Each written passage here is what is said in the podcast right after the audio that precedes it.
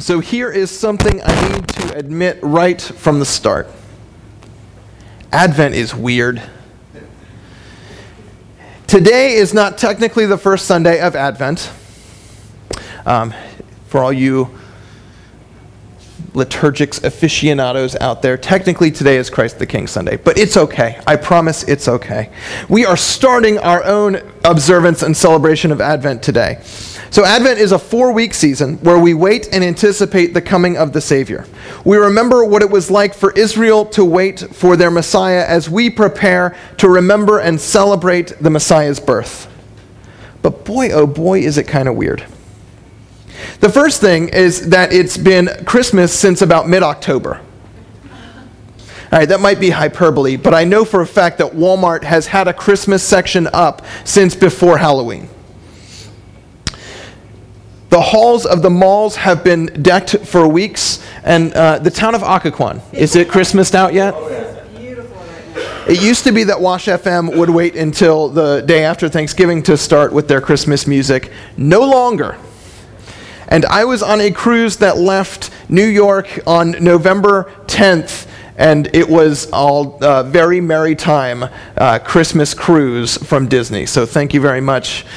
We've already met Santa 2 weeks before Thanksgiving. And here we are, weeks after everyone in our culture has decided it's Christmas time, holding up a sign and saying, "Wait!" So here's the other weird thing about Advent. The scripture reading for the first Sunday of Advent always begins with, quote, "Jesus said," end quote. Isn't it strange to begin a 4-week season that's all about waiting for Christ to be born to begin with things that Christ said? No one else finds that weird? Anyway, I'm going to begin in an equally weird way. But before I tell you what that weird way is, I have to talk about the final book of the Bible. And yes, this too is weird, because here we are talking about what it was like for Israel to wait for their Messiah, and I'm starting it not with the Old Testament, which would be about Israel waiting for their Messiah, but with the final book of the Bible, which is seemingly about what happens at the end, but I promise it's about the Messiah, and let me show you. In Revelation 12, it says, "A great sign appeared in heaven. A woman clothed with the sun, with the moon under her feet, and a crown of 12 stars on her head. She was pregnant and cried out in pain as she was about to give birth. Then another sign appeared in heaven, an enormous red dragon with 7 heads and 10 horns and 7 crowns on its heads. Its tail swept a third of the stars out of the sky and flung them to the earth. The dragon stood in front of the woman who was about to give birth, so that it might devour her child the moment he was born. But she gave birth to a son, a male child, who will rule all the nations with an iron scepter. And her child was snatched up to God and to his throne. The woman fled into the wilderness to a place prepared for her by God, where she might be taken care of for 1,260 days." So what the seer is seeing and reporting here is a way of retelling the story about the birth of Christ. We're going to tell and retell the story that the Gospels tell of the birth of Christ over the next few weeks. And the Gospels tell the story as it happened here on earth. But part of what we believe as Christians, and the crux of Advent itself, is that the birth of Christ isn't just the birth of a baby. And it's not even the birth of a great man, the way we might talk about the birth of George Washington. No, this was not merely a great man, a great teacher, an important figure that was born. The significance of this birth is not purely historical. So what we see presented here in Revelation is a retelling of the birth of Christ that attempts to signify the meaning of this birth. We are taken into the heavens, where not just any woman is about to give birth, but the woman, clothed with the sun, with the moon under her feet. Now, this was written in a pagan culture. And if this woman is talked about in ways that are similar to Greek and Roman mythology, there's a reason for that. This is done to convey meaning. This woman is important. This pregnancy is important. The birth is important. She is crying out in labor pains. And just as she is about to give birth, a dragon appears ready to steal and devour the child. Evil does not want this child to be born, does not want this child to grow. There's something about this baby that is going to be dangerous to the powers that the dragon serves. So the dragon is there to oppose the woman and the baby. But the woman gives birth, and the baby is saved, snatched up to God and his throne, so that he can rule over all the nations. The dragon will be dealt with, and the woman is hidden away, protected by God. Now, what is this all about? It's about a lot of things. It's about Moses, the baby who was destined to be killed by Pharaoh and was saved through tragedy. It's about Jesus, the baby who was destined to be destroyed by Herod, but was saved through tragedy. And it's about what it means for the Christ to come into the world, with the devil trying to stop the Christ from coming into the world, but God delivering Christ through the tragedy of the cross and the death of Christ. And what we see here is that there are many stories, but they all serve the one story. The one story of God's redemption of the cosmos. The one story of light triumphing over dark, good triumphing over evil. This passage from Revelation presents this one story as a grand battle between the light and the dark that takes place in the heavens or in the stars. Wait a second. A great battle between the light and the dark taking place in the stars. I think I've heard another story like that before. Da da da da da da da da da da da da. There we go. Star Wars can be another story that reminds us of the one story. And so this Advent, just as Revelation presents the birth of Christ as a war set in the stars, we'll look at Advent through the lens of the Star Wars saga. See, it's not just because I wanted to wear Star Wars t-shirts to church. There's a biblical reason for it. Yeah, we're going with that. And so we're going to begin this morning with Episode 6, Return of the Jedi? It's a weird place to begin. I told you Advent is weird. We're starting at the end, kind of. But it's all done so that we can understand why we as Christians in 2017 celebrate a season of waiting for Jesus. Return of the Jedi, and I hope I don't need to give a spoiler warning here. The movie came out in, 80-something? Anyways, spoilers. Return of the Jedi begins in a pretty hopeless place. Han Solo is frozen in carbonite and is being held captive by Jabba the Hutt. Luke has fled after having lost a battle against Darth Vader and is reeling from the revelation that Darth is Luke's father. If you didn't know that, I'm really sorry. The Empire is building a new Death Star and seems like an impossible enemy to defeat. Literally the only hope at the beginning of Return of the Jedi is that we have 2 hours of movie left, so something, could happen. Could. As we come to celebrate Advent this year, there are reasons to despair. Our country is more polarized than ever, and we are losing our ability to talk to one another. Natural disasters, mass shootings, and other tragedies have become a monthly event. More and more, we are becoming isolated in our relationships and have greater reason to fear one another. We were created for relationship with God, with one another, and with the rest of creation. Those most basic relationships continue to get more and more and more and more out of whack. Our only hope is that God doesn't appear to be done with us yet. Our only hope is that God has more story to tell. Into this we hear a promise. Into this we hear a faint cry of hope. Into this we hear the words of Jesus saying in Mark, "But in those days, following that distress, the sun will be darkened and the moon will not give its light. The stars will fall from the sky and the heavenly bodies will be shaken. At that time, people will see the Son of Man coming in the clouds with great power and glory. And he will send his angels and gather his elect from the four winds, from the ends of the earth to the ends of the heavens. Now learn this lesson from the fig tree. As soon as its twigs get tender and its leaves come out, you know that summer is near. Even so, when you see these things happening, you know that it is near, right at the door.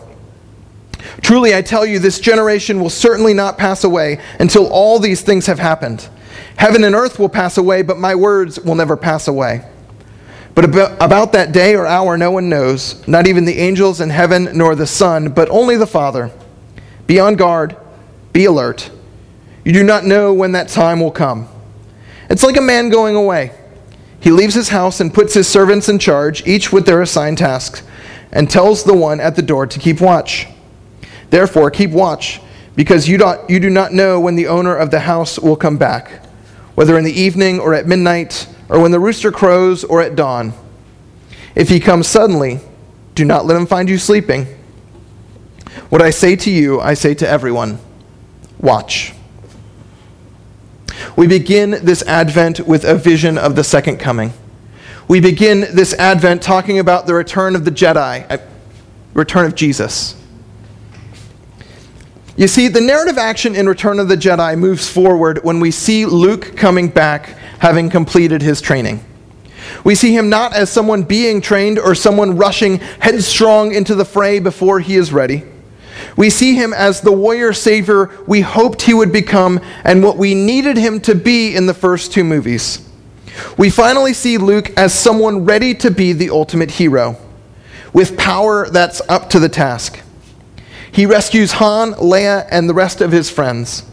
A grand plan comes off without a hitch, and the band is back together, ready to take out the Empire once and for all.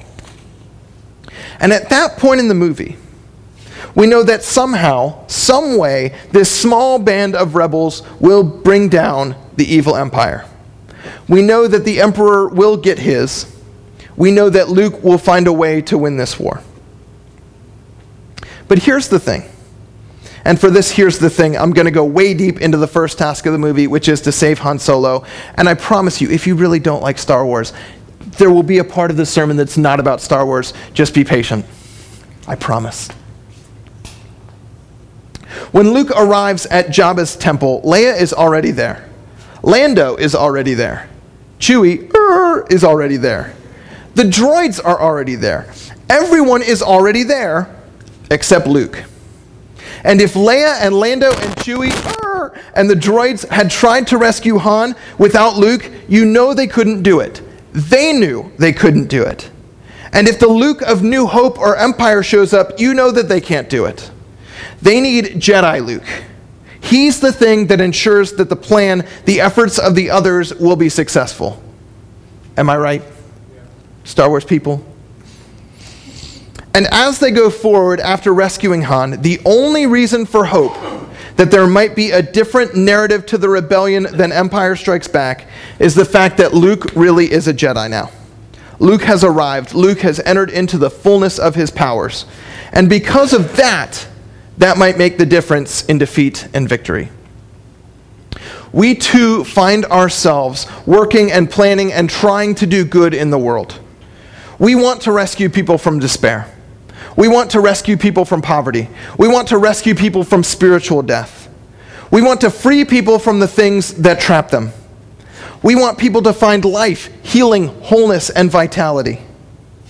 We are in position. We are ready to spring into action. We are ready to fight against the spiritual forces of wickedness that keep people trapped, hurting, and dying. But on some level, we know that if we fight in our own strength, we will not be successful. We know that on some level, if we go about this our own way, we will fail. We cannot contend against the Jabbas of our world, let alone the evil empire.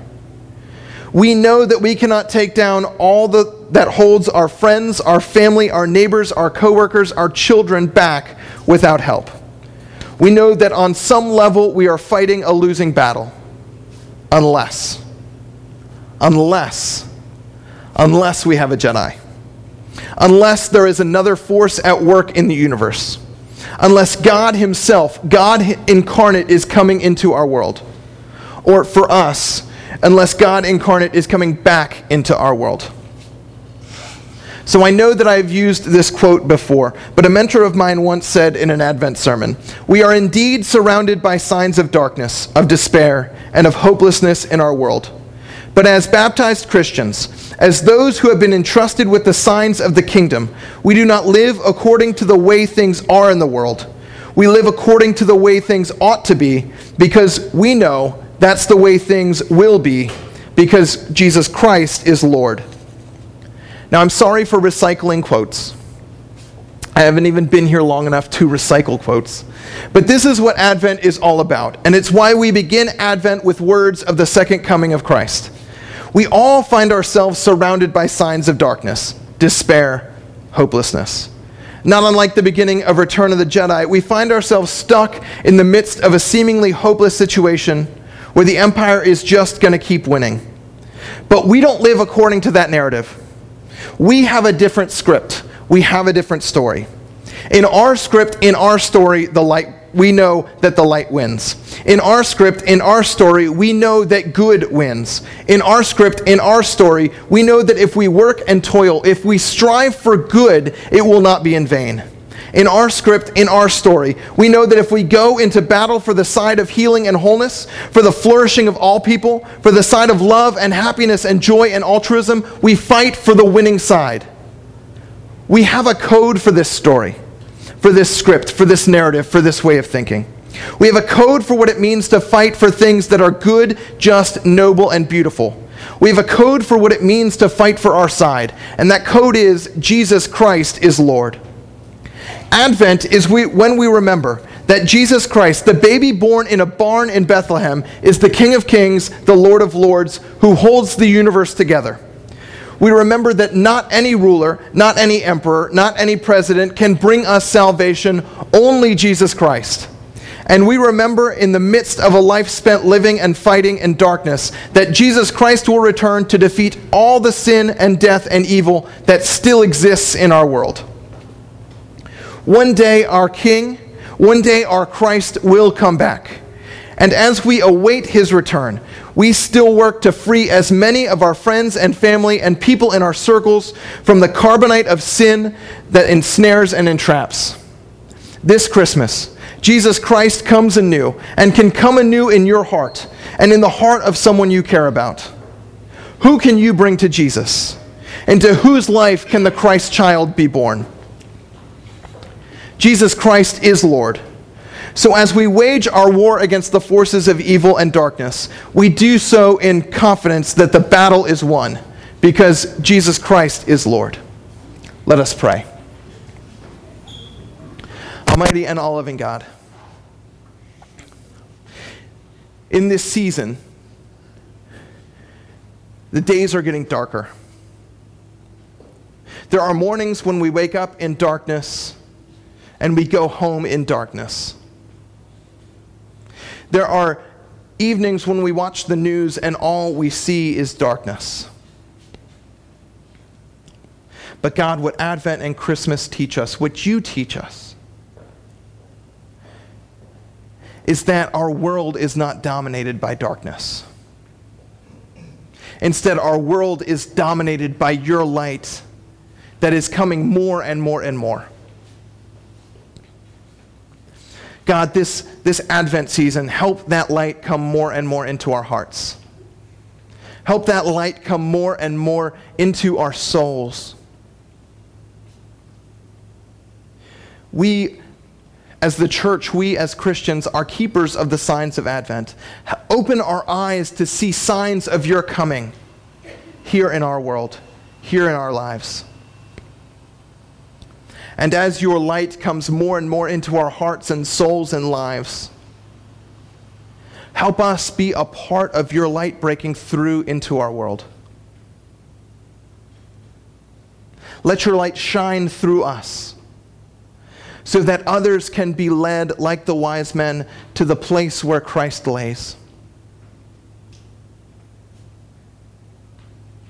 Help us to see signs in our world that can point others, people who are still trapped in sin and darkness, people who are still trapped in their spiritual carbonite, to the place where the Christ child lays. All this we pray in the name of the one who is to come. Amen.